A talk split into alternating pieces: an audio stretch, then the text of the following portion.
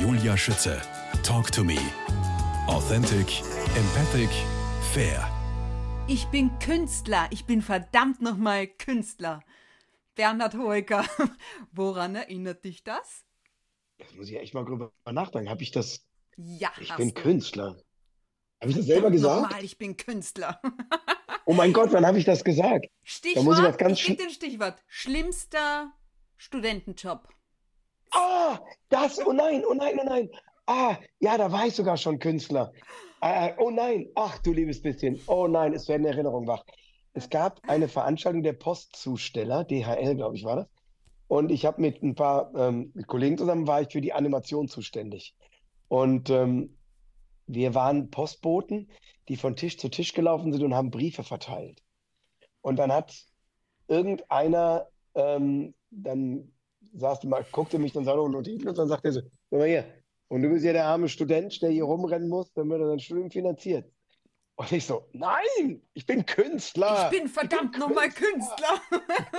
Künstler, Mann. Oh Ich habe es etwas netter gesagt, weil er war ja Kunde, Ja. aber das war wirklich dieses, so diese demütigenden Jobs, die man einfach machen muss. Mhm. Ich war auch schon in einem, in einem Stretch-Vollanzug, äh, so einem Latex komplett angezogen mit einem Puzzleteil. Oh mein Gott. Und das war auch irgend so eine Incentive-Veranstaltung von irgendeiner Firma. Wir liefen als Puzzleteile rum, weil äh, in einer Firma alles wie in einem Puzzle zusammengreifen, ineinander greifen muss. Aha. Aber wir sahen leider aus wie, keine Ahnung, Ja, Streichhölzer. was, was man als Student halt auch alles so, Als junger, als Jungkünstler, wenn dich Als keiner für dich interessiert. Genau Ja, so ja, war es. sich keiner für uns interessiert. Also studiert habe, weiß ich gar nicht, ich doch studiert habe viel. Ja. Aber dann machst du Sachen, wo du einfach, dann läufst du halt in einem komischen Kostüm über die Messe. Ja.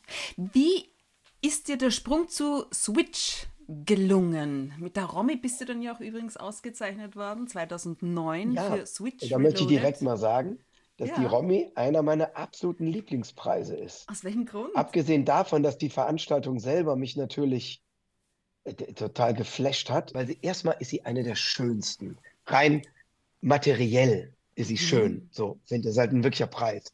So, und, ähm, äh, und dann war natürlich, als wir dann da waren, haben wir äh, in einem, in einem Saal hat die Feier stattgefunden. War das in der Wiener Hofburg?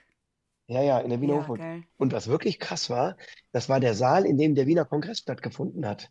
Und ich saß da so und man hat ja schon gemerkt, dass ich so ein bisschen auf Geschichte und so und dass alles ineinander läuft und zusammenhängt und so weiter. Und dann sitzt man da so und hat so dieses krass, hier haben die Leute gesessen, haben Europa aufgeteilt. Ja. Die, da, also durch die Tür kam jemand und hat gesagt, nein, Liechtenstein hört da auf und die Niederlande sind nicht mehr so groß und Frankreich, nein, nein. Also das muss ich mir mal vorstellen, dass es da, dass es ja wirklich Menschen gab, die diese Worte so gesagt haben, damit Mhm. Europa so ist, wie es dann gewesen ist. Das fand ich halt sehr beeindruckend. Und das ist natürlich total toll. Also im, sag mal, für einen Deutschen im Ausland, was jetzt, ich gebe zu, für mich ist Österreich nicht Ausland, weil es, Na, außerdem Viel zu hast gerne du bin de ich- deine Kindheit zum Teil in Kärnten verbracht. Also bitte. ja, ich ganz ehrlich, für mich ist, äh, für mich sind, äh, es gibt kein, ich muss sehr aufpassen, weil ich hier in Hamburg bin, aber die, ich sag's mal leise. Echt, du bist gerade in Hamburg? Ja, ich drehen, wir drehen mal wieder. Wirklich? Aber die schönste Topografie, das sind natürlich die Berge. Ja, das stimmt. Die sind einfach schön. Also es gibt, ich sage ja immer so, als der liebe Gott die Welt geschaffen hat, hat er die Erde zusammengeschoben, dass die Berge entstehen. Dann hat er mit Pulver diesen Schnee da drauf gemacht. Dann hat er kleine Bäume oben hingesetzt und unten ein bisschen dichter. Dann hat er ganz fein mit Wasser, hat er diese Täler mit Wasser gefüllt, ein paar Seen gemacht, Wiesen so grün angepfft, dahingesetzt, Sonnenuntergänge, Wolken an den Himmel gehängt. Und dann hat er gemerkt, oh oh, Samstagabend, okay, wie mache ich die, den Rest? Okay, Sand, Wasser, fertig. Oh Gott, diese Gedankenkette liebe ich. Wie Das ist so schön. mein, deshalb, Du, genau. jetzt Und aber, deshalb war natürlich für mich die, die Romy natürlich besonders. Und Ja. jetzt komme ich, ich habe die wie, Frage wie nicht bist du überhaupt zu Switch gekommen? Genau. Ja, also, ich wäre total froh, ich könnte so eine Geschichte erzählen wie, ah, das musst du dir vorstellen. Bin mit dem Fahrrad gefahren und bin umgekippt. Und dann habe ich das aufgestellt und dann ist es mir wieder umgekippt. Und das Aber- war so lustig. Mich hat dann jemand gesehen und meinte, ey, du bist was fürs Fernsehen. Dreh dich mal um, komm mal mit, wir sehen uns morgen. Ich habe dich entdeckt. Nee, ich habe einfach äh, von jemandem gehört. Also Mhm. ich hatte Kontakt zum WDR Und der Redakteur vom WDR wurde Producer von Switch, also dann quasi von, vom Westdeutschen Rundfunk öffentlich-rechtlich zum privaten ProSieben gewechselt. Und der kannte mich von Crocodiles, von so einer Bühnenkombo und sagte, hast du Lust? Dann schick mal ein Video. Dann habe ich irgendwas zusammengeschnitten aus irgendwelchen Komparsensachen und Bühnensachen, habe das geschickt, dann wurde ich eingeladen, dann habe ich vorgesprochen, dann gab es ein Casting mitten und da habe ich den Gottschalk mal gespielt und noch so zwei, drei andere Sachen. Dann haben sie mich eingeladen, dann gab es einen Piloten. Video, weiß nicht, ob es weitergeht. Dann gab es die erste Staffel, acht Folgen. Also eine ganz normale, langsame, einfache gemacht, Karriere. Ja, ja, genau. Ja, und das ist schön, so mag ich. Bernhard Hoeker, geboren worden am 20. März 1970. Ja, gell, wir müssen auch schon ein bisschen zurückscrollen. so, Oh ich ja, bin ja, auch ja. so Baujahr äh, 70, also in den 1970ern geboren worden. So alt Ja. fühle ich mich auch gar nicht. Man denkt, das Nein, überhaupt nicht. doch nicht. Nee. Wie geht's dir damit? Nein, es gibt ja, es gibt ja das, das natürlich das, das, äh, das Zeitalter, ne, dann gibt es das biologische Alter, das ist ja immer noch Ja. ein bisschen anders. Es gibt das gefühlte Alter, es gibt das operierte Alter. Und manchmal Wie haben die alle nichts du mit. dich? Sag mal. Weil ich bin circa, nein, sag du zuerst. Ja, ich fühle mich so, ich würde glaube ich sagen, so, so Anfang 40 ist so mein Gefühl. Aha, ich fühle mich jünger. Also bestimmt so, ja, ich, habe ich auch, hatte ich mal, aber ich, dafür bin ich zu entspannt. Bei mir, und da bin ich total froh, bei mir ist dieser ganze Druck weg. Ah, man muss noch was schaffen, sich was aufbauen, eine Sicherheit, man hat so ein Ziel. Also wir haben natürlich Ziele, aber Ja. jetzt so nicht, dass man sagt, was ist eigentlich mein Weg? Sondern Mhm. da, wo ich bin, fühle ich mich total wohl. Also mit so Anfang 30 ist ja dann auch, also wenn man Medizin studiert, dann hat man da seine Jahre im Krankenhaus hinter sich, dann ist die Entscheidung, macht man jetzt eine Praxis auf oder nicht. Das ist mit Mitte 40 ist es dann eigentlich entschieden. Mhm. Ja, ich Vielleicht bin so bei circa 35, 37. Da Ah, befinde ich mich. Also gefühlt. Ja. ja, also ich merke das immer, mit, mit welchen Leuten man sich gleich alt fühlt. Das, daran Mhm. merkt man das dann immer so. Und das sind, Ja, ich habe da ein besonders junges Exemplar gefunden. Ja, das stimmt, das stimmt, das stimmt. Ich muss mal überlegen, ich glaube, bei mir, das stimmt, da könnten auch, da sind einige, die dürften so durchaus bis äh, auch noch 30er sein. Ja. Stimmt. Ja, Du, aber eigentlich wollte ich ja sagen, also geboren worden 20. März 1970, 1970 als Sohn eines Postbeamten und einer Hausfrau. Ähm, wie haben die da eigentlich deine berufliche Entwicklung kommentiert oder gesehen? Weil eigentlich hatte dich ja deine Schwester, wie ich gelesen habe, zu diesem Studium gebracht, weil die meinte, man braucht immer nur vor der Prüfung kurz ein bisschen lernen. genau. So. Und das passt total in mein Lebenskonzept. Wenig tun und, dann- und dann reinklotzen. Und, ähm, äh, und dann habe ich, hab ich dann irgendwann aufgehört und habe halt dann nur Ja. Kunst gemacht. Und also meine Mutter, die fand das, ich weiß nicht, ob die sie es einordnet, sie fand es irgendwie ganz gut. Wirklich? Aber ja, war natürlich auch besorgt. Also das ist ja Ja, immer dieses eben. Dilemma. Bei meinem Vater genauso, der war auch, Mhm. war natürlich Was schon gut, dass ich da was mache Beamter, und sowas. Ja, aber ihm wäre es lieber gewesen, ich hätte einen vernünftigen Beruf, Postbeamter gemacht und nebenher in Kunst. Jetzt ist es umgekehrt. Ich bin hauptsächlich bin ich Künstler und nebenher mache ich so Beamtentätigkeiten, indem ich große Excel-Tabellen mache, in denen ich irgendwie meine ganzen Zahlen sortiere. Mit Begeisterung. Aber diesen Geocaching oder so, dass du das sogar Nee, Bücher privat meine ganzen, alles Was? so meine, was ich so So mache, was so machst privat. du? Irgendwas organisiere, mache ich Excel-Tabellen Wirklich? und dann verändern sich die Farben und sowas. Ja, ja. Ist das lustig? Ja, lustig, wie das Leben oft so spielt, gell? Du geprägt Ja. haben dich, hast du mir im Vorfeld, ähm, hast du mich im Vorfeld wissen lassen, ein Freund aus der Jugend, der schon gearbeitet hat, sowie dein Onkel. Inwiefern? Ja, genau. Es sind zwei, zwei Personen. Ähm, wenn ich so zurückdenke, jetzt die, also privat, die mich Ja. geprägt haben, weil einfach von der Idee. Das eine war, ähm, war mein Onkel, der, der einfach anders gelebt hat und anders gedacht hat als mein Vater. Der war auch jünger. Mein Vater Mhm. ist Jahrgang 30, mein Onkel Jahrgang 43, 44. Also wirklich eine andere Generation.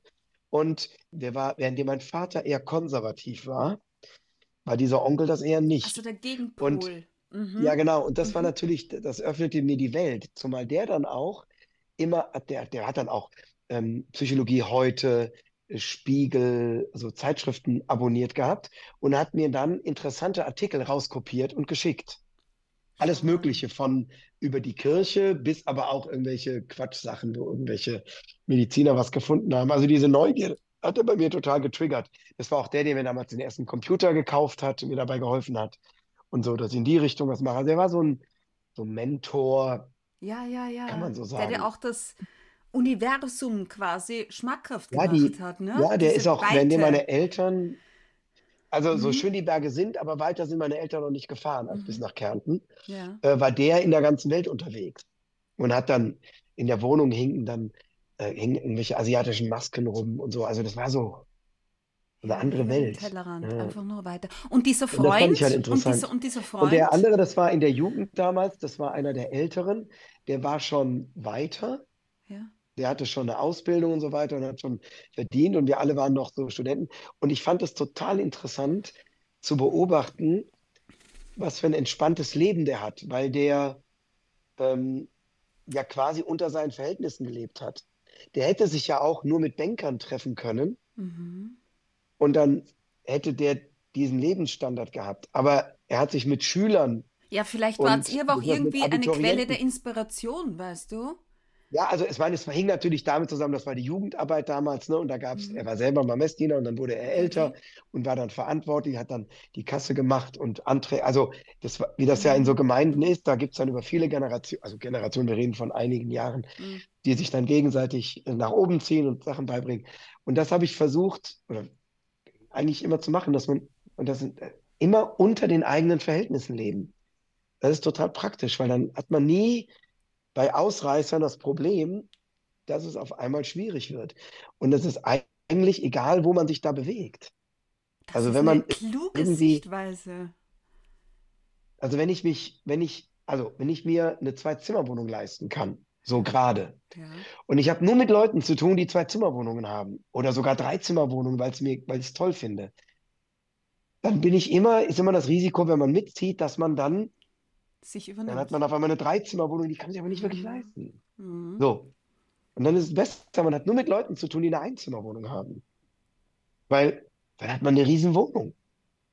Oder Leute, die, Wie viel Leute, Zimmer die hat deine Autos. Wohnung? Ja, ich, ich gebe zu, dass ich inzwischen etwas mehr Zimmer habe. Ist, äh, da habe ich ja das, das große Glück, dass ich, äh, Ja, äh, dass ich, äh, dass ich über den zwei Zimmer, über die zwei Zimmer ja, hinausgewachsen bin. ja, ja, aber Ähm, angefangen haben wir alle klein. Aber so vom, aber so, es geht ja um diese Haltung auch. Wenn ich mich Mhm. nur mit Leuten auseinander, äh, mich mit Leuten umgebe, die sich teure Uhren und große Autos kaufen, dann tendiert man dahin, das auch zu machen. Wenn ich aber einfach mit Leuten zu tun habe, die gar kein Problem haben mit Campingplätzen, Jugendherbergen schlafen, mit dem Fahrrad fahren, dann, also ganz ehrlich, für das Auto, was ich bei anderen mir nicht leisten kann, kann ich so viele Campingplätze, Übernachtungen und Fahrräder Mhm. und was weiß ich. Also einfach nur dieses, sich einfach, dass man einfach seine eigene, seinen eigenen Platz einordnet. Ja, und vielleicht auch Richtig, das Ruhe. finde ich das Denn, denn eine Sache, die mich dann doch auch begonnen hat zu faszinieren bei meiner Vorbereitung auf dich, war das Wort Ruhe. Oh, Ruhe finden kommt immer wieder vor. Und dann habe ich mich gefragt, Ruhe wovon? ähm, also, die Arbeit eines Künstlers Hm. ist, ist ja keine, ist ja kein Beamtenjob. Also ich gehe nicht morgens um sieben hin und dann habe ich da meine Akte und ich arbeite die so entspannt durch, sondern ich habe den ganzen ja. Tag über Zeit, also man ist unterwegs und dann geht man auf die Bühne und zwei Stunden 100 Prozent ohne Pause, kompletter Fokus auf dich. Du kannst nichts, also es ist komplett, ähm, kannst auch keine Pause machen und sowas. Hm. Dasselbe betrifft aber dann auch die Woche. Also, du hast Montag, Dienstag, Mittwoch frei, Donnerstag geht's auf Tour und dann Freitag, Samstag, Sonntag, jeden Abend raus, morgens woanders hinfahren und dann ist wieder Ruhe. Hm. Genauso auch das Jahr über. Du hast im Sommer hast du Ruhe, alle Theater zu. Weihnachtszeit, auf einmal wird's total voll. Dann im- wird's wieder ruhiger danach. Dann auf einmal kommt wieder der Frühling, bumm, total viel. Also du bist die ganze Zeit in so einem und das betrifft auch das Leben. Es gibt Phasen, da passiert gar nichts und es gibt Phasen, da hast du, im Moment habe ich total viel zu tun. Ja, ich bin, mach, wer weiß denn sowas, ich habe ein Solo, ich schreibe Bücher und so weiter.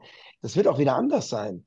Und deshalb ist es wichtig, dass man Ruhephasen hat. Um die Spitzen besser ausgleichen zu Ja, können, damit, oder wie? damit die, damit man, damit man seinen Geist mal, damit man sich mal langweilt. Also das, was Kinder brauchen, Langeweile, total wichtig für Kinder. Das ist für Erwachsene genauso wichtig. Hm. Wenn man einfach nur so sitzt Oder so, die, das weiß, ich bin jetzt den ganzen Tag unterwegs, ich werde abgeholt, dann fahre ich dahin, Maske, Kostüm rüber, dann gehe ich in die Sendung, pah, laute Musik, ich gehe rein, muss Mhm. antworten, zack, dann gehe ich wieder raus, Mhm. nichts passiert. Auf einmal werde ich wieder gerufen. Dass man dann sagt, ganz ehrlich, heute Abend einfach baden. So, dass man sich dessen besinnt, was man so für sich selber hat. Ja, Das gelingt mir natürlich. auch nicht immer. Also ich mache jetzt kein Yoga und so Sachen. Nein, aber Aber so ist. habe ich gelesen. Ja, ich hab- Basteln, ich hab mir eine- Wandern, Ja, Schlagzeug. Ich, ich habe mir eine Werkstatt eingerichtet und ich sag mal so, wenn man ein großes Brett hat und das mit einem 400er Korn glatt Ja. schleift, Ja. das ist ein, und danach mit der Hand drüber geht, das ist glatt wie Glas. Das ist unfassbar beeindruckend und schön. Und was Das ist toll. mit dem Brett? Äh, wegräumen. Also es kommt immer drauf an. Also das, das Schöne ist, so eine Werkstatt ernährt sich ja selber. Ne, man hat ein neues Gerät gekauft und braucht dafür ein Regal. Also baut man ein Regal. Dafür braucht man aber wieder ein neues Gerät. Und so, dann kann man so Sachen ausprobieren. Aber ich habe jetzt das letzte Projekt war ähm, aus dem, also Boden wurde verlegt, so äh, irgendwie Parkett. Und ich habe mir Mhm. die ganzen, ob das gesehen hat, kann ich die ganzen Reste haben. Ich habe mir die ganzen Reste, Parkettreste genommen und habe mir daraus ein Brett gebaut von drei Meter Länge. Also ne, quasi ein Parkettboden, drei Meter lang abgeschliffen, geölt, geklebt und so weiter. Und dann habe ich das in vier Teile geteilt und mir eine Kiste gebaut. Und Wow. jetzt steht bei uns zu Hause eine Kiste mit einer, mit einem versteckten Schwalbenschwanz, mit einer verdeckten Schwalbenschwanzverbindung. Steht die jetzt zu Hause und ist halt für irgendwelche Wäsche oder sowas da. Und das ist einfach so ein Projekt, das, da plant man, überlegt man, dann zieht sich das hin und über einen langen Zeitraum. Und irgendwann ist es fertig. Ich bin beeindruckt. Weil, weil, du, weil du sagst, äh, Projekt. Zum Opa hast du es noch nicht geschafft, noch nicht gebracht, aber zum Ja, Chef von dir selbst, weil selbstständig. Aber jetzt bitte, aus welchem Grund wolltest du Opa werden und in den Und in den alten Club? Alten. Mein Opa und meine Oma sind in den alten Club gegangen. Ja. Und ich glaube, das wird mir jetzt erst klar, das Wort Altenclub war für mich einfach normal. Aber früher war wahrscheinlich das Wort Club total hip und crazy shit. Und ähm, ich war dann mit und es war total schön. Die haben zusammen gesungen, die haben Kaffee getrunken, es gab Kuchen, die haben sich unterhalten, die hatten Spaß. Und da dachte ich, das will ich auch. Ich will auch, ich will auch Opa werden und ich will in den alten Club gehen. Das war's. Das war's, mehr nicht. Inzwischen weiß ich, dass es nicht toll ist, immer, wenn man in den alten Club gehen muss. Muss. Aber ähm, heute hat man ja dann andere Möglichkeiten und so weiter. Aber das ist, äh, und das war immer so eine Idee, fand ich super. Ja, ich auch. Morgen war gestern alles besser. Ja. Mhm, heißt ein aktuelles Bühnenprogramm, mit dem du zum Beispiel am 5. April in Bonn im Haus der Springmaus gastierst. Ich bin, ich bin auf deine Gedankenketten unheimlich gespannt immer. Welchen psychologischen Grund gibt es, dass wir gerne meinen, dass früher alles besser gewesen sei? Also das ist die, das ist der Anlass dafür gewesen, dass sich alle, also das, war ja schon, also das waren jetzt ja vier, fünf Jahre, dass die Leute immer dieses haben, früher war es besser. Früher wurde besser geredet, früher waren die Filme besser, die Comedy war besser, die Mhm. Bücher waren besser, das Wetter war besser, es war alles besser, die Autos waren, alles war besser. Und das ist natürlich doch völliger Bullshit. Der Welt geht es immer besser. In der Gesamtsumme geht die Welt bergauf. Ich meine, allein die Tatsache, dass wir wissen, wie schlecht es ums Klima steht, ist ein Schritt nach vorne. Das ist ja ein, das, also das hatte ich schon immer, wenn Skandale aufgedeckt wurden, war das für die Leute immer schlimm. Nein, der Skandal, der entdeckt wird, ist immer das Ende eines Problems. Das Problem, als ihr, euer großer Skandal war, glaube ich, der Herr Kurz, ne, der dann gehen musste, war einfach die richtigen Namen Ohne genannt. Worte. Ohne Ja. Worte, genau. Das Problem war nicht, dass man den aufgedeckt hat. Das Problem waren die Jahre davor. Und deshalb war das Aufdecken des Skandals eigentlich ein guter, also der Skandal, der dann da, war ein guter Schritt. Mhm. Und das ist bei ganz vielen Dingen so. Es können immer mehr Kinder können lesen, immer mehr Mädchen gehen zur Schule, immer mehr Menschen weltweit, Kinder werden geimpft, die Lebenserwartung steigt. Es ist alles, ähm, es, gibt immer mehr medizinische Versorgung. In Deutschland war die Lebenserwartung von Kindern, auch als Kind überhaupt erwachsen zu werden, noch nie so gut wie jetzt. Und trotzdem sagen die Leute, früher war es besser. Ich, also erwiesenermaßen sammeln wir ja die meisten Eindrücke in unserem Leben zwischen 15 und 25. Genau. So, dann Das ist der sogenannte Kre ja. Ja, das ist das Der sogenannte. Reminiszenzbump. Bist so gescheit. Ich Genau, frage ja, mich das alle. erzähle ich im Programm, deshalb weiß ich und habe den Text gelernt. Äh, möchtest du in den 1980er respektive 90er Jahren nochmal leben? Ich Nee, nicht. Ganz ehrlich, Deutschland war getrennt. Das kann nicht, also jetzt aus deutscher Sicht, Deutschland war getrennt. Das kann keine Zeit sein, die man sich zurückwünscht. Was man hat oder was wir wünschen, wenn wir dahin wollen, wir wollen das Gefühl haben, was wir mit dieser Zeit verbinden. Mhm. Also ich, ich kann mir auch vorstellen, die 20er Jahre, war eine tolle Zeit. Aufbruch, Frauenbewegung, Mhm. ähm, ganz viel Freiheit, Musik, Kunst, Kultur. Ganz ehrlich, niemand will in den 20ern geboren werden. Er hat nämlich dann die 30er und 40er vor sich. Aber die, dieses Gefühl, was man hat, oder den, ne, das ist das, was man so toll findet. Bei mir war es natürlich, in der 80er, da bin ich volljährig geworden in der Zeit. Und man hat halt diese Erinnerung an diesen, dieser Reminiszenzbump funktioniert deswegen so gut, weil man dann sich hormonell verändert. Das heißt, man hat auf einmal emotional Dinge, die man stärker erlebt. Und sie sind zum ersten Mal. Man erlebt zum ersten Mal Verliebtsein. Und zwar das, das richtige Verliebtsein. Ja. Nicht dieses mit sieben, acht, neun. Nee, so richtig. Man will ausziehen. Kein Kind mit zehn, elf hat den großen Wunsch auszuziehen. Die wollen alle einen Bauernhof und aufs Schloss und ein Einhorn haben. Alles kein Problem. Aber wirklich ausziehen, nein. Ne? Das ist, kommt dann, wenn man sagt, kann ich endlich mal alleine. So, ja, man ist zum ersten Mal sturzbetrunken mit Kotzen, Wortfindungsstörungen. Man macht Dinge, wo man denkt, ey, die waren, wo man selber merkt, das war scheiße. Und dieses, ähm, Aber man war auch so mutig. ja, weil man ja auch noch keine Konjunktive kannte. Ja. Die kommen ja erst erwachsen werden. Was habe ich gesagt? Ich muss es mir merken. Erwachsen werden ist das Ansammeln von Konjunktiven. Aha, oh, das ist so klug.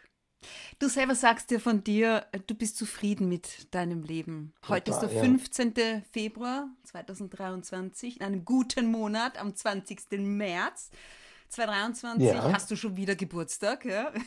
Schon wieder, 53. total überraschend. Seit, das letzte Mal ist gerade mal ein Jahr her. Ja, gell, das vergeht immer so schnell.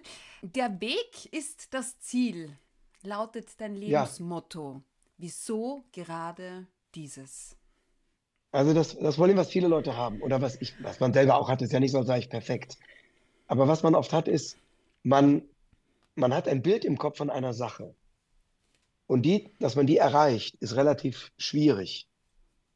So, also ich, äh, klassisches Beispiel, das habe ich in einem Buch gelesen, und nee, in einem Vortrag gehört. Äh, man hat den Wunsch, mit seinen, mit den Kindern am Strand eine Sandburg zu bauen. Beschrieb er da, den Wunsch, er wollte eine Sandburg bauen.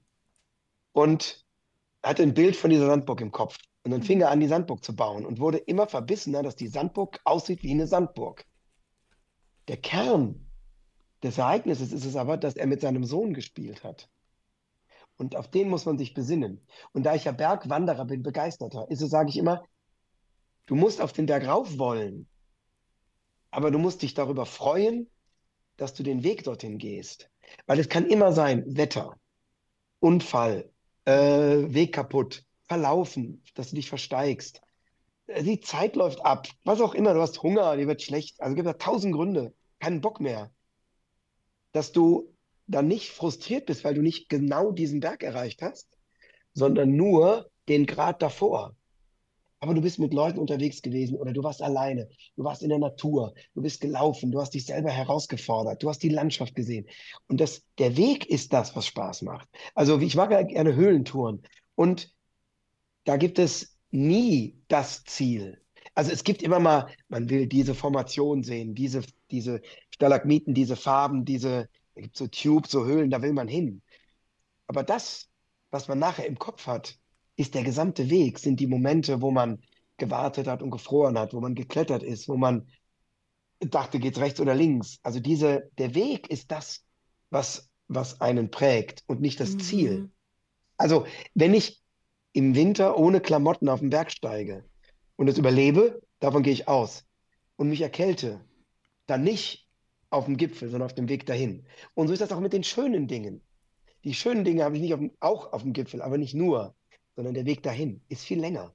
Und das ist das, was ich den Leuten sage, ganz ehrlich, wenn du den Wunsch hast, auf die Bühne zu gehen, dann darf dein Wunsch nicht sein, ich werde bei Wer weiß denn sowas an dem, auf dem Stuhl sitzen, wo der Hoeker sitzt. Ich werde im Theater auf der Bühne stehen, wo der Hoeker steht. Ich mache die Säle so voll wie der Mario Barth. Das will ich. Kannst du wollen, völlig okay. Genieße es aber, in Bebra in, vor 200 Leuten zu stehen. Genieße es, im Saarland in einem Kellertheater vor 100 Leuten zu stehen. Genieße es, mit, mit deinem Techniker, mit deiner Agentur, mit Freunden werde ich auch immer begleitet. Im Auto auf der Autobahn zu sitzen und vier Stunden lang durch Deutschland zu fahren. Versuche das zu genießen. Dann ist das Leben viel einfacher. Finde da das Schöne drin. Weil das andere ist ja, wenn du dann auf der Bühne stehst, ist geil. Also ich habe die Stunde mit dir genossen, darf ich an dieser Stelle sagen. Oh, vielen Dank, genau. Bernhard Hoeker, das gebe ich sehr, sehr gerne zurück. Eine Freude, ein Vergnügen, dich so persönlich kennenzulernen. Und ähm, ich ziehe den Hut vor dir. Schön, dass es Menschen wie dich gibt. Sie machen die Welt einfach ein bisschen schöner, besser, hoffnungsvoller. Und ich hoffe, dass du noch viele weitere Kinderbücher wie Das Katzenhuhn oder Was macht Püp schreibst und veröffentlichst. Alles ich Gute, kann, das, liebe ich kann dir ein. Geheimnis verraten. Zack. Ende des Jahres, Mitte des Jahres kommt Teil 2. Oh, wie schön. Und vielen Dank für die Fragen, die, die so weit weg waren von den klassischen Talkshow-Fragen, sondern so, die mich dazu gebracht haben, in mein eigenes Gehirn zu gehen. Und das ist die schönste Reise. Dankeschön.